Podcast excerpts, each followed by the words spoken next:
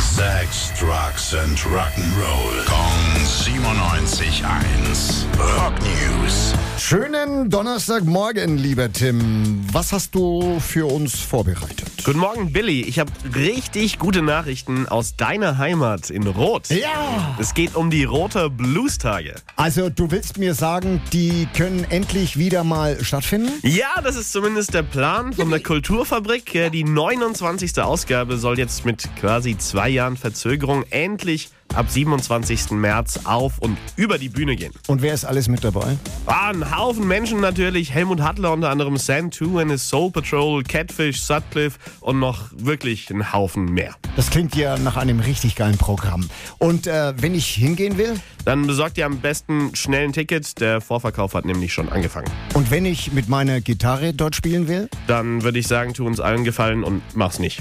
jetzt aber raus hier. Danke, Tim. Rock News. Sex, Drugs and Rock'n'Roll. Kong 97.1. Frankens Classic Rocksender.